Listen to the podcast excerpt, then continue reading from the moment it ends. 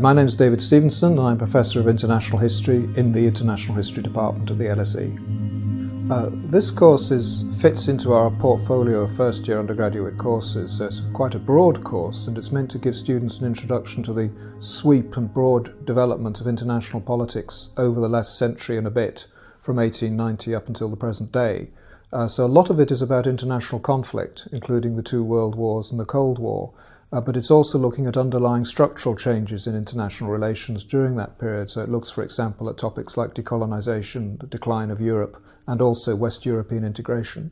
Uh, the course is structured in the usual LSE format, so there are 20 lectures and 20 classes, and the classes are follow ups meant to uh, discuss topics that have come up in the lectures more thematically. The classes go into greater depth and detail. Of course, students, as with any LSE course, are expected to do a lot of work on their own. So typically, they'll be do- giving a presentation in class and four essays um, on which they will get feedback. There's an extensive reading list on which they'll get guidance in the class on how to navigate their way through that. This is a very good course for students taking international relations, and it's compulsory for them because it gives us the, a groundwork of modern case studies in modern international politics for, for, on which they can base their more theoretical work in the international relations department.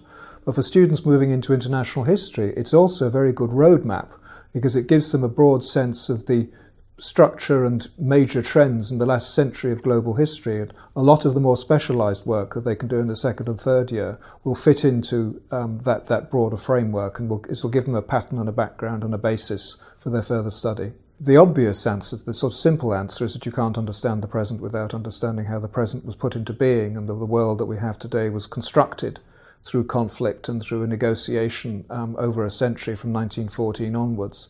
Uh, but this course will give you a great deal um, for understanding, for example, about the great power relations in the modern world, um, the way in which the Middle East has been shaped, the way in which Western Europe and European integration have progressed.